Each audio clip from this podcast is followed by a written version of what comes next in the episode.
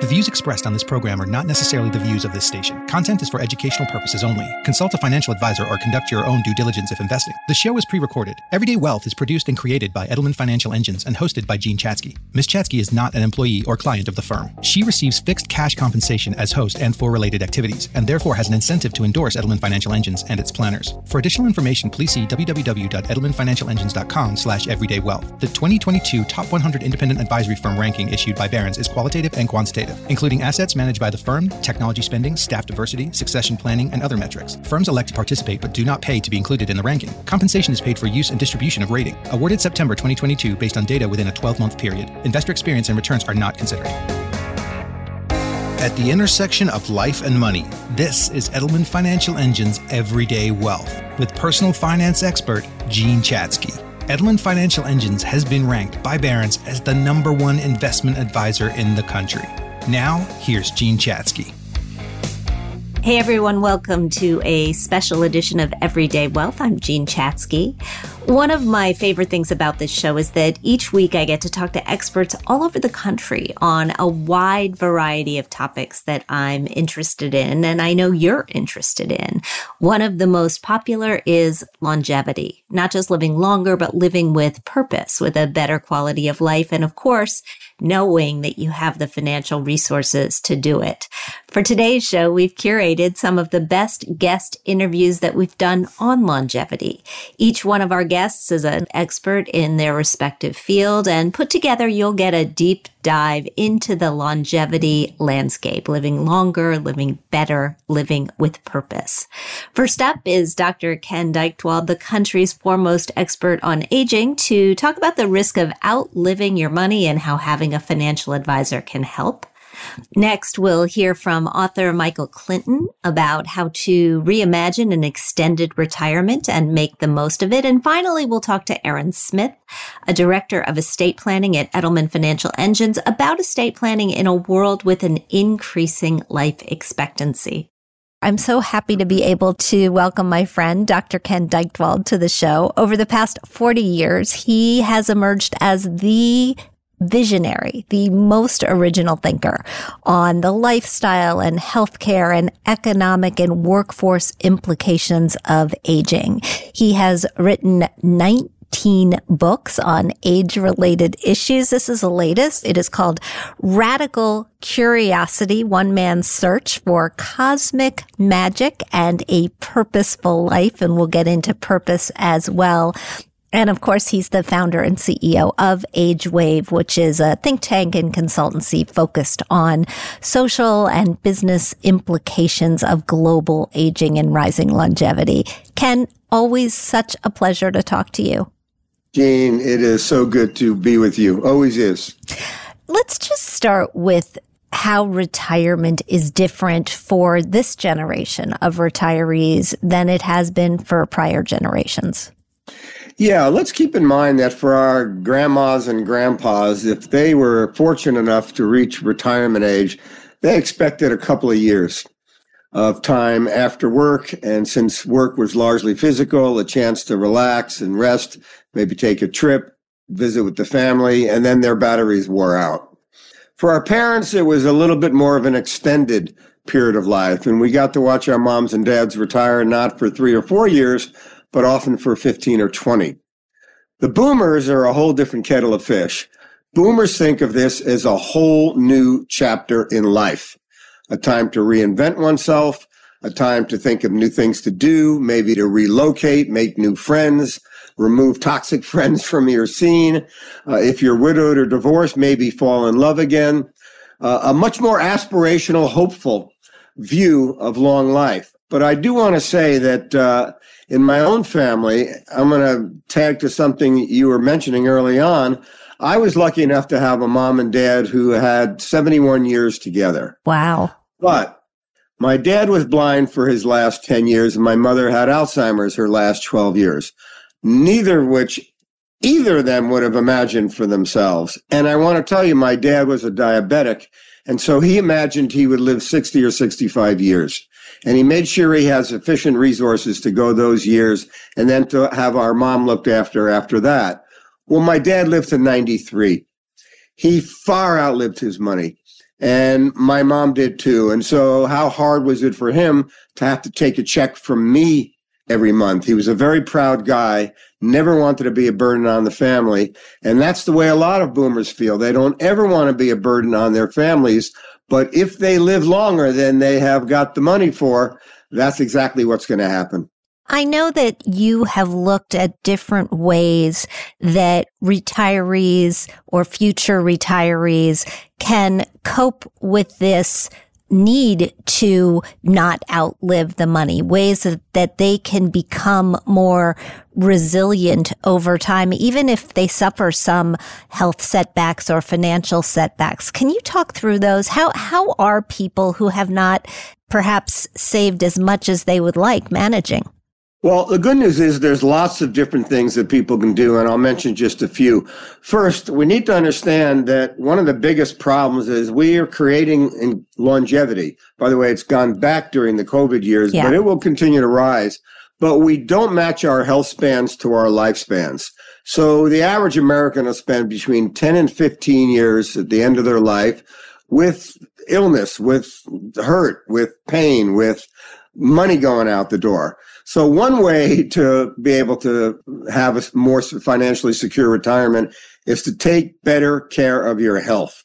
Another reasonably easy solution, especially in this low unemployment era, is to work a bit longer. And people think, oh, no, no, no, no, no, I don't want to work. Well, how would you feel about having no money at the end of your life? Maybe a couple of three extra years of work, even half time, can make a big difference in shoring up your resources. Then there's another thing that people are thinking of doing. Maybe you relocate, uh, you downsize to a maybe lesser expensive part of the area where you live, or maybe you move to a different part of the country where there's lower taxes, or your money will go more of a distance. And I think that those are just some of the changes. By the way, I want to add one more. There was a science fiction show back in the 1980s. No, it was not the Flintstones. It was Golden Girls. And the idea of having housemates. You know, over the age of 75, 42% of all women in America live alone. That's very expensive. And I, I, get the idea of having your own house and it reflects independence, which people think of as, you know, something quite important. But to have a housemate, to have a roommate, whether it's through Airbnb or whether it's having your sister or brother move in or a grandchild, uh, can cut expenses and cut the need for hiring help and allow people to live their later years with more security. When we're trying to wrap our brains around preparing in the right way, many of us, I know you do, I know I do, meet with financial advisors. When you're going to have the question with a financial advisor about longevity and, and about making sure that as much as possible your bases are covered. What do you need to talk about sitting in that office? Hmm. That's such a great question. But how do you engage that discussion with a financial advisor or a professional? Not a bad idea. Often financial advisors will say, you know, at what age do you want to retire and what's your tolerance for risk? They should also say, how long do you think you might live? And that's a tough question because we don't know. People have to think in terms of how long their parents lived, but our parents lived with yesterday's medicine. We're going to be living with tomorrow's technological breakthroughs. Also, a good idea to say, well, what if my spouse outlives me? Hmm. So we know that women live about four to five years longer than men. And in the United States, if a woman is partnered with a man, he will be inclined to be two and a half years on average older than her which means that the women will wind up caring for the man towards the end of his life.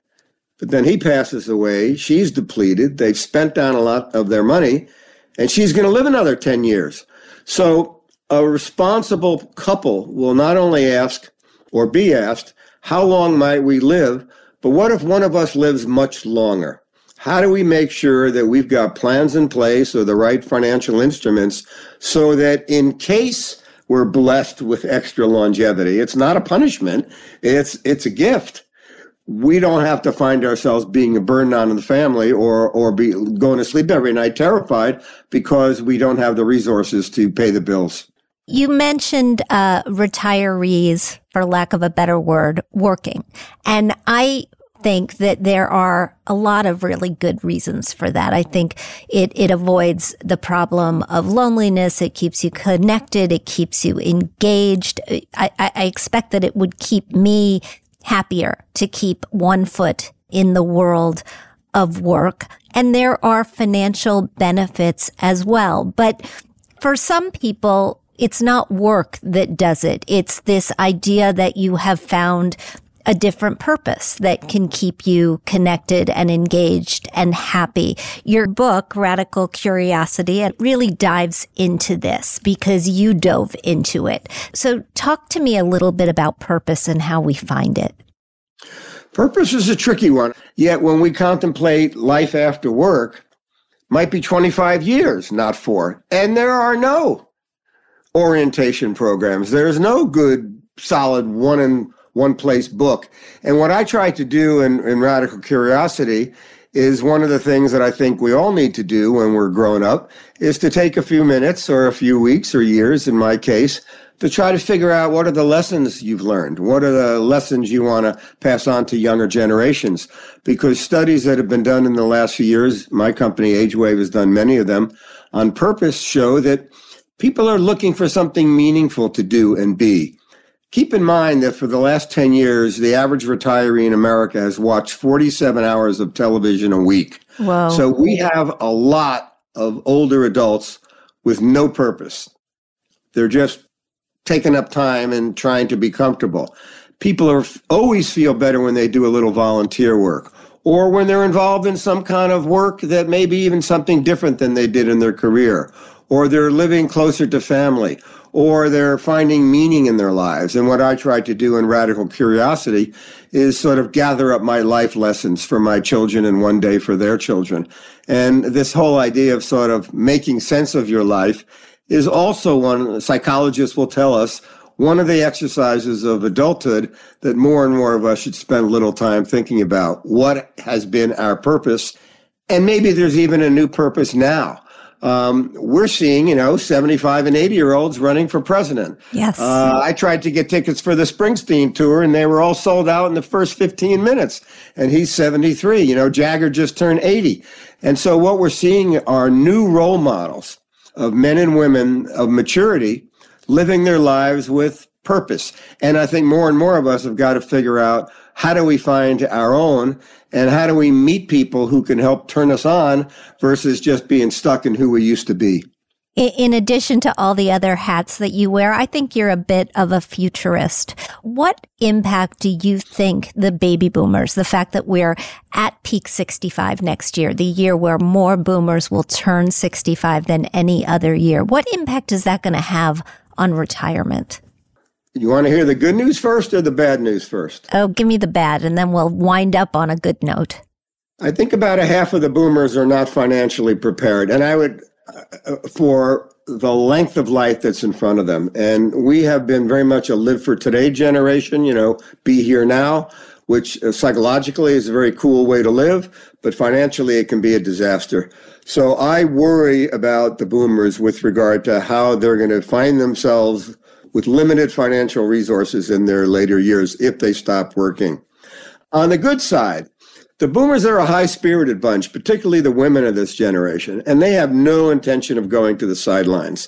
So you're going to see a more active, involved, aspirational, creative, powerful group of women and men in their 60s and 70s and 80s than the world has ever seen and the marketplace will respond. There will be more interesting housing. There will be more community colleges opening their doors. There will be more health spas offering all sorts of welcoming programs for people who might have had a hip or a knee replaced. You're going to also see breakthroughs in medicine that uh, are going to blow your mind. And so these boomers are going to push markets as they have always done so, but this time from the point of view of older adults. And they're going to create new versions of wellness and new versions of possibilities for older adults. I cut a, a cover off of Time magazine a few years ago. Uh, there's a baby on the cover. He's a beautiful cherubic baby. And the headline is, This baby could live to be 142 years old. And I saved it because uh, it just made my stomach fall, right? I don't really want to live to be 142 years old in the way that the world is today. But I also wonder, hearing you talk about CRISPR and Alzheimer's and health breakthroughs, what's the number at this point? Well, the human lifespan is believed to be somewhere between 110 and 120. And so if we could remove disease, that's how long we'd live. In the next 15 years, there are going to be breakthroughs that could very well elevate the average life expectancy by 20 or 30 years. But then the question becomes, as you mentioned, what for? Uh, is more life a good thing? Now, first of all, more life with health, with no dementia, starts to sound better than more life with illness and suffering and pain. But then what's our purpose? And how do we have the finances to go the distance? And how do we make something meaningful of ourselves in our later years? I'll give you an example. Right before COVID, I uh, was speaking at a conference, and the other speaker was Harrison Ford. And of course, you know, I'm a fan of his movies, and he seems to be in every TV show and movie that's out right now in his late 70s. But at that point, he was talking about climate activism. And he, about a thousand people in the audience, and he said, we got to get all the young people of the world planting trees, save the planet. And everybody cheered. And I had a private meeting with Harrison afterward. And, you know, and after I showed respect for his movies that I enjoy, I said to him, Hey, you know, there's a billion people in the world over the age of 60 right now, and nobody has tasked them with anything. Why don't you get them planting some trees? And he looked at me and he said, Ken, I've never thought of that. And that's part of the problem. We have created uh, longevity but we haven't created any purpose or meaning or involvement to it. And I think we've got to do some social engineering there as well. Well, Harrison Ford is my favorite, so you got me with that one. Everybody should watch Shrinking. He is the best thing in it. Right? A- absolutely. And Ken, I, I could talk to you all day, but I actually have to wrap this up. Thank you so much for making us think. I really appreciate you being here. Always good to be with you, Jean. We've got to take a quick break. Stay with us. We'll be right back. Are you worried about the current volatility of the market, inflation rates, talk of a recession? Are you second guessing your investment decisions? What better time than now to ensure your finances are moving forward than by getting an expert second opinion from an Edelman Financial Engines planner? Whether you already have a planner or simply need a new perspective, they can help you manage your wealth plan to both weather the volatility of the market today and help you protect and preserve it over the long term. To schedule your complimentary wealth checkup today, call 833 PLAN EFE. That's 833 752 6333 or visit their website at efewealthplanners.com. Put your uncertainties to rest once and for all. Schedule your complimentary wealth checkup right now. Joining me to talk about reimagining the second half of our lives is one of my favorite people. And let me just put it out there that Michael Clinton, my guest, is also a good friend of mine. He is the former president and publishing director of Hearst Magazines. He is the author most recently of Roar, Roar into the second half of your life before it's too late. He's a marathon runner. He is amazing. You should all have a person like Michael Clinton in your life. And I'm excited that you've embarked on this journey, Michael, with the Roar Report to help all of us, and I say us as people who are in the second half of our lives, try to figure out what to do with it. Yeah, well, first of all, Jane, thank you so much for having me and right back at you. And, um, you know, Roar into the second half of your life was the book that really spawned what is going to become more action like the Roar Report, which is really putting a, a spotlight on this whole concept of the new longevity. You know, if you're 50 and healthy, you're going to probably live to be 90. And, um, you know, I've had the honor of now joining the Stanford Center on Longevity at Stanford University. And what we're all learning is that the 100 year life is here. So we all have uh, a lot of living to do, and the script that we've been following is all going to change and get scrambled up because of these long this longer life that we're all going to have. ROAR is an acronym, and, and it's an acronym for the steps that you took to reimagine your own life and now are guiding people through the ROAR report, which is a business intelligence tool to help companies and individuals understand the 50 plus marketplace. But, but you used it yourself before you figured out that it could really help others. Can you talk to me about what it is and how it works? Sure. You know, it's it's really uh, the acronym is the first R is the reimagination process and how we all have to almost adopt and adapt that as a daily practice in our lives as we're really visioning where we want to go and what we want to do. And you know, starting a second career at 50 plus is used to be once upon a time a difficult thing, and it's not so much anymore. But reimagining where you want to go the O is, uh, you know, owning where you are right now and all the elements of owning where you are right now. Your your health, your financial well-being, your situation. You've got to sort of have a baseline to work with. The A is the action plan, and you know, I think the thing that's been most um, interesting to people has been this concept of life layering. You know, the idea is you put aside your role as parent, partner, and employee and who are you then? Those are big roles that we all have, but you know, how do you build other personas as to who you are? Because kids grow up and go away, and jobs come and go, and hopefully the partner sticks around. But you know, there's there are a lot of uh, people who you know have realized that those role models aren't what are going to sustain them as individuals. So life layering is a is a tool that can help you get there. And then the final R is relationships and reassessing them because the people in your life, your your your partners, your friends, your kids, your husband, your wife, your siblings, they are really the people that are going to be the ones to help you move forward in the new envisioned future that you want. So the acronym has lots of tools and tips attached to it uh, in the book, as you know. You interviewed, I know, 40 people for the book and, and some of them were well known, some of them not so well known, all of them over the age of 45. And they had at that age pivoted their life 180 degrees from, from being in one place to being um, in another. Were there any common threads that you found with these folks who were able to do this successfully?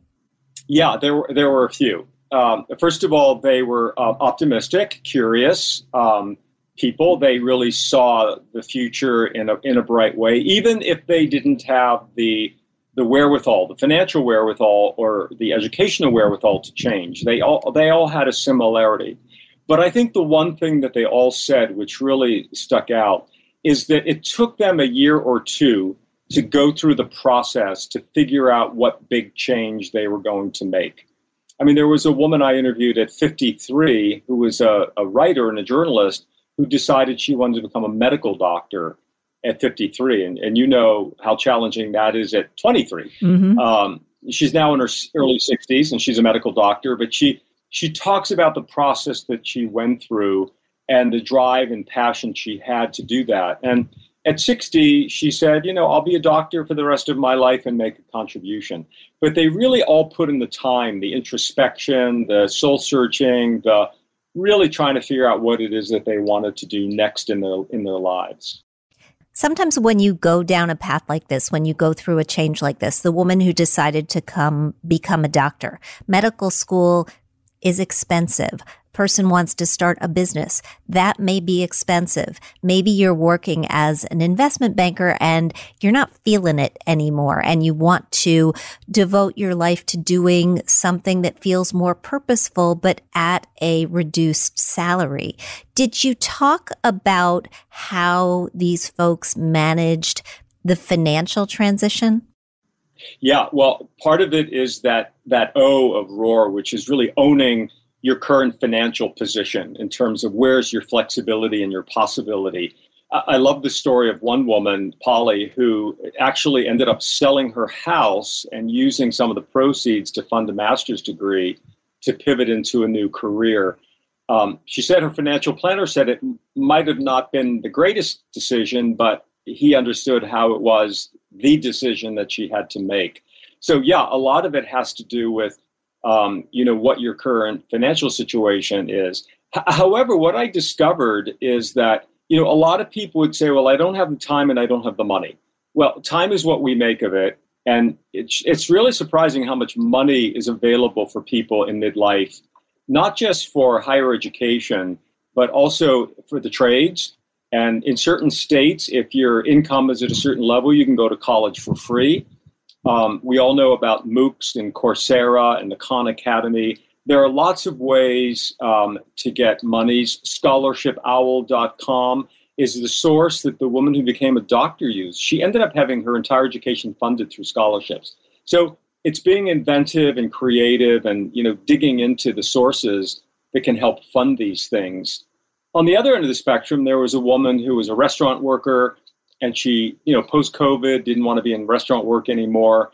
She didn't have a lot of money and she ended up taking a course, um, uh, a free course online and ended up becoming a nurse's aide. Uh, and that was her pivot into doing something more purposeful. It, it cost her nothing and mm-hmm. she got on a path and on a track, um, you know, in a different, in a different course of life.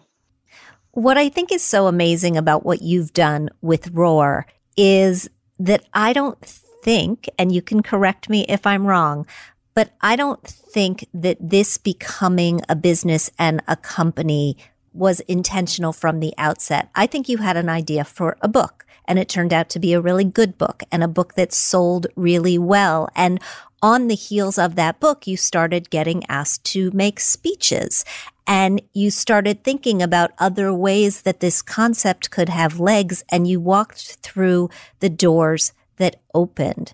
That I think is an excellent model for people to try to follow as they chart out their roar. Can you talk a little bit about it? Yeah, no, you're you're absolutely right, Jane. It was, it was, the idea of the book was to get something off my chest, quite honestly, because I was seeing what was going on in the country with all these people 50 plus, and how there was a disconnect. The culture and the people have been way ahead of the institutions, business and government and entertainment, and so the book was sort of I was going to write the book and you know get get it off my chest and as you said, it kind of you know created a spark. We we have a newsletter now that is over thirteen thousand subscribers in nine months. People can access it on roarbymichaelclinton.com. But it, it all kind of grew organically, and I think to your point, whatever thread you take in terms of an interest or a passion or something you're engaged in, you know, let the world open up to you in terms of what it might bring you and seize that opportunity. And I think that's kind of what's happening now. So, you know, the Roar Report, as you mentioned, is going to be a B2B subscription service to really bring insights to to companies and businesses and employers all about what's going to happen and what's happening already in the country. So yeah, seize seize the moment, as they say.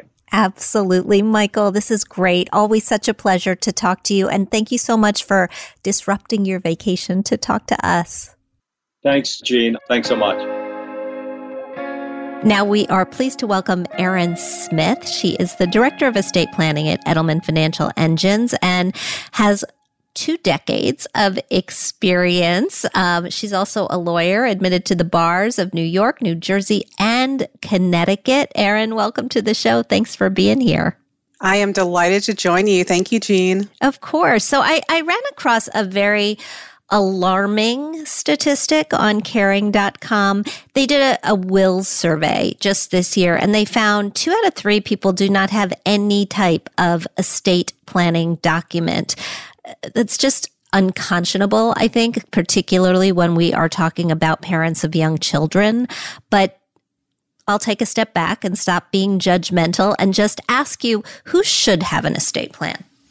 So we believe that everyone needs an estate plan. It doesn't matter your marital status, it doesn't matter your age, it doesn't matter your net worth. Everyone needs an estate plan. And what goes into an estate plan? What are the specific documents that people need? So every estate plan consists of at least three documents. Um, some of these documents are effective when you're alive but incapacitated, and others become effective upon your passing. Um, so the first of these documents is a durable power of attorney. So the durable power of attorney, this is the document where you are nominating someone to make financial and other healthcare decisions on your behalf. The second document is uh, a medical power of attorney, or this is sometimes called an advance directive for healthcare, or it's sometimes called a healthcare proxy. But this is the document where you're naming someone to make healthcare decisions for you if you're not able to. And they don't have to be the same people, right? They don't have to be the same people. It can be more than one person, but it's really important to be naming somebody. Because if something happens to you and you become incapacitated, there's no one, including a spouse, who can make non healthcare decisions on your behalf. And then if something happens to you and you're not able to make healthcare decisions for yourself, that gets messy too. So those documents are really important. And then the third document of an estate plan, this is your last will and testament. And your last will and testament does two really important things. The first thing it's going to do is it's going you're able to nominate a guardian for your minor child. So if both parents pass away, you get to state who's going to be in charge of raising your child. The second thing that a last will and testament does is that you're able to name an executor. And the executor is the person who's in charge of settling out the estate. So, this is a person who's in charge of gathering all your assets, making sure any bills are paid. Maybe they need to sell real estate, get that final income tax return filed. And then the third thing that a last will and testament does is it sets forth your wealth transfer plan. And that's just a fancy way of saying who gets what when you're gone. And whether that be money or that be things, but you're able to state who gets what when you're gone. Where do living trusts and for that matter living wills, where do they fit into estate planning? So a living will is part of your lifetime incapacitation planning. So a living will is a document where you are able to set forth your end of life wishes if you have any specific wishes. So some people say, uh, you know, I'd like maximum pain relief possible, even if that shortens my life expectancy. Other people will say, I want to be fighting to the end. So keep the antibiotics coming, um, keep the resuscitations coming, keep that artificial nutrition coming, or there's something in the middle. But with the living will, you're able to state your wishes, and so that if anything bad happens to you and you're not able to communicate your wishes, that your family isn't having to guess about what you would want because you've written it down. A living trust is different, though. A living trust is different. So, a living trust is a fourth estate planning document that some people incorporate as part of their estate plan. And a living trust, which is also called a revocable trust or a revocable trust, depending on your accent, um, I use the term living trust, but a living trust is simply a will substitute. So, for individuals who incorporate a, a living trust as part of their estate plan, they still have a last will and testament and their last will and testament says anything I own at the time of my death, I leave to my living trust. And then it's a living trust that sets forth the wealth transfer plan. But the reason that people might incorporate a living trust is that it can add a layer of efficiency at an individual's passing. So, for individuals who incorporate a living trust as part of their estate plan, at their passing, their fiduciary, which is essentially their executor, it's called a successor trustee, but it's the same thing, that individual has almost near immediate access to cash. So there's access to cash to do things like pay the funeral expenses, pay for the memorial luncheon, keep the lights on in the house. If there are relatively young children, say kids in college, there's a mechanism to make the tuition payments, make the rent payments, continue the allowance. Because for individuals who don't incorporate a living trust as part of their estate plan, their executor doesn't have access to cash until the will has been probated. And in many parts of the country, probate isn't a huge deal. It's just the validation of a last will and testament. So it's a process of the executor going down to the courthouse with the death certificate and with the will, handing that over, filling out some paperwork, and then getting back a piece of paper saying that they are formally the executor. Most of the time, it's not a huge deal but it can take some time. So, in a best case scenario, it's a couple of weeks. If it's a very busy courthouse, it could be a couple of months. And in that period of time, there's no access to cash. The executor doesn't have access to cash. Are there any other pieces Erin, that we need to talk about that go into the estate plan itself? Absolutely. So, what is a really important thing to know is that there are certain assets that aren't governed by a last will and testament and aren't governed by a living trust. And these are any assets that are titled as joint tenants with right of survivorship. In an instance where, you know, for example, husband and wife, they might own a house titled as joint tenants with right of survivorship. Husband and wife are both alive on Monday. Husband passes away on Tuesday. On Wednesday, the wife becomes owner of that property simply by operation of law, just because of the way it's titled. So it doesn't matter what the will might say or what the trust might say. The other assets that aren't governed by a last will and testament or a living trust are any assets that have a beneficiary designation. So 401ks, IRAs, life insurance, um, payable and death provisions on checking accounts or, or transfer on death provisions on investment accounts. Those are the functional equivalent of beneficiary designations. And beneficiary designations will always trump anything that the will or the living trust provides. So be sure that those beneficiary designations coordinate with your overall estate plan because beneficiary designations have um, the potential to derail a very beautiful estate plan simply because they're not governed by the trust.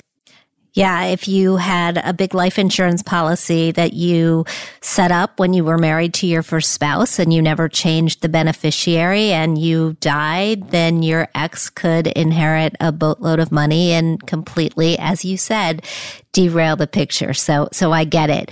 When we look at the whole plan itself. How do you recommend going about getting these documents and and setting up a plan? And how often do we have to revise it?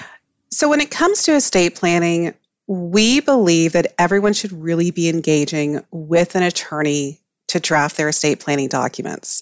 Um, and when it comes to updating an estate plan you know everyone wants to take a look at their estate plan whenever there is a big life event if there's a birth, whether it's kids, whether it's additional children, if it's grandchildren, retirements, if someone, you know, unfortunately passes away, if you move from one state to another, these are all major life events that can trigger a review of the estate plan. So you just want to make sure that you're taking a look at your plan and that in light of those major life events that your estate plan is still working for you. And even if you don't have any major life events, you know, take a look at your estate plan, you know, every 3 years, every 5 years. You know, pick your anniversary year that ends in a 0 or a 5 and remember that that's going to be the year that you take a look at your estate plan. Because with an estate plan, you're going to create the plan that works best for you in year 1 you know and, and as we, you get into year five and year seven and year 10 your family changes your net worth changes and so you want to make sure that the estate plan that you created in year one still works for you in year seven or, year 10. And if it doesn't, that can be a reason to go back to your attorney and, and make some tweaks to your estate plan. But once you've got the plan, you do have to talk about it, right? I mean, my mother's been so clear that everything is split equally, that it will be a surprise to precisely no one what is going to happen. I think talking about it is really important. So let's say you have four kids, and one of those children is going to be your healthcare representative and your attorney, in fact. Certainly, you want to let that person know that if something happens to you, they're going to be in charge. They really need to know that. But it can also be beneficial to tell the other kids as well because again you're going to stave off those fights so you sit down and you talk to the four kids and say hey look if anything happens to me your sister's in charge. Your sister's in charge of healthcare. Your sister's in charge of finances. That's how it's going to be. You guys don't have to worry about it because i've already made the decision for you. Erin do you create estate plans at edelmanfinancialengines.com so we do not draft estate planning documents here at Edelman Financial Engines, but we can help you gear up for that first meeting with your estate planning attorney. So, very often we spend time with clients asking what their wealth transfer goals are, talking through what estate administration might look like, talking through some of the decisions that need to be made in any estate plan. Um, for example, you know, who's going to be in charge of healthcare decisions, who's going to be in charge of financial decisions, who's going to be your executor, and we can talk through with clients what their general wealth transfer plan might look like. Uh, do they want to leave everything to their children in equal shares? Would they like a carve out for charity or a carve out for grandchildren? Or would they like to leave an unequal distribution? And the idea is that then when you do meet with your estate planning attorney, uh, that you have a roadmap and you are 50% of the way there by having that conversation with us first. Erin, thank you so much for being here today and, and talking us through these very gnarly issues. Oh, Gina, it was my pleasure. And that's it for this special show. Next week, we'll be back with an all new episode. In the meantime, if you have questions about how living longer could impact your financial, retirement, or estate plan, give the folks at Edelman Financial Engines a call and talk with one of their planners. They can help you strategize for the hundred year life and beyond. And if you enjoyed these conversations, I hope you'll check out my podcast specifically for women. It's called HerMoney with Jean Chatzky. Also, be sure to subscribe to Everyday Wealth wherever you stream your favorite podcasts or visit everydaywealth.com where all of our episodes are available to you. Thanks again, and we'll talk soon. You've been listening to Edelman Financial Engine's Everyday Wealth with Jean Chatzky. Edelman Financial Engines has been ranked by Barron's as the number one investment advisor in the country. If you've missed an episode or are interested in additional personal finance topics, be sure to subscribe to the Everyday Wealth podcast. Our podcast library offers helpful insights on topics such as tax efficient portfolios, retirement withdrawal strategies, investing, and financial planning, to name just a few. To learn more, visit our website, everydaywealth.com, or find our show wherever you stream your favorite podcast.